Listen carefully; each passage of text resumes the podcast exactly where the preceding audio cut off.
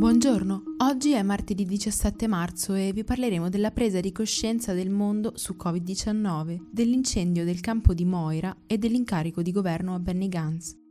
Questa è la nostra visione del mondo in 4 minuti.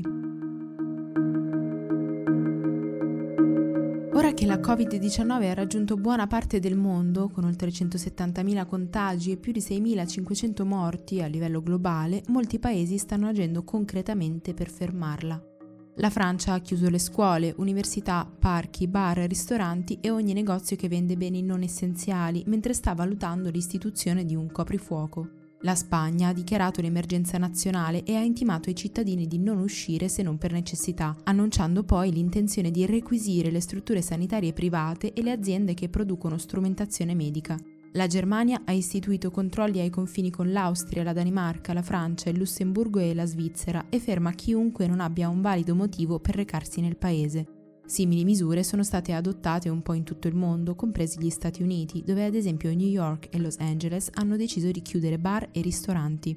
In tutto questo la Russia continua a dichiarare solo 63 contagi e nessun morto, mentre l'Iran ha registrato ieri 129 morti in un sol giorno.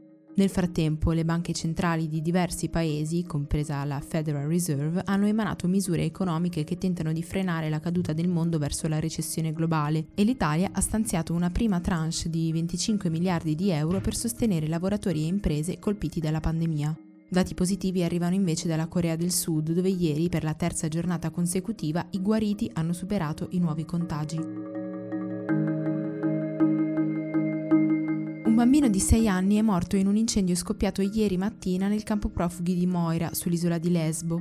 Secondo la stampa, il rogo è stato alimentato dai forti venti e si sarebbe propagato accidentalmente da una delle cucine di fortuna sparse per il centro, anche se non è ancora chiaro come sia scoppiato.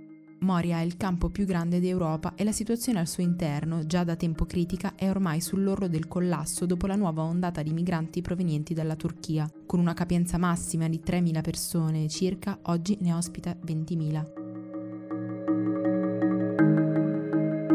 Il generale Benjamin Gantz ha ufficialmente ricevuto l'incarico di primo ministro in Israele e ha promesso di formare un governo di unità nazionale in pochi giorni. Gantz è riuscito inaspettatamente a far convergere su di sé il consenso degli altri partiti, aiutato dalle ultime mosse di Benjamin Netanyahu.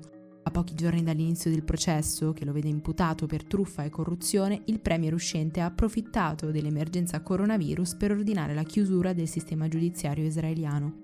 Una mossa che gli ha permesso di posticipare il procedimento a suo carico, ma che ha scatenato l'ira dell'opposizione. Corte Costituzionale russa ha dato il via libera alla riforma voluta dal presidente Vladimir Putin per cambiare la Costituzione. Le modifiche, già approvate dal Parlamento lo scorso 10 marzo, darebbero la possibilità a Putin, in caso di rielezione, di rimanere al potere fino al 2036, nonostante quello in corso sia il suo secondo mandato consecutivo. La riforma dovrà essere definitivamente approvata da un referendum che si terrà il 22 aprile. Nonostante in Francia domenica si siano regolarmente svolte le elezioni in 35.000 comuni, è probabile che il secondo turno, previsto per il 22 marzo, venga rimandato. Già nel weekend il numero di morti da Covid-19 in Francia aveva superato il centinaio e i contagi erano più di 5.000. I timori delle persone si sono riflessi sulla votazione, tanto che l'affluenza è stata molto bassa, tra il 44 e il 46%, di circa 19 punti inferiore rispetto al 2014. Nel caso di un annullamento a metà votazione, i cittadini potrebbero essere richiamati alle urne per ricominciare da capo. Per oggi è tutto. Da Antonella Serrecchi a Rosa Oliassi, a domani.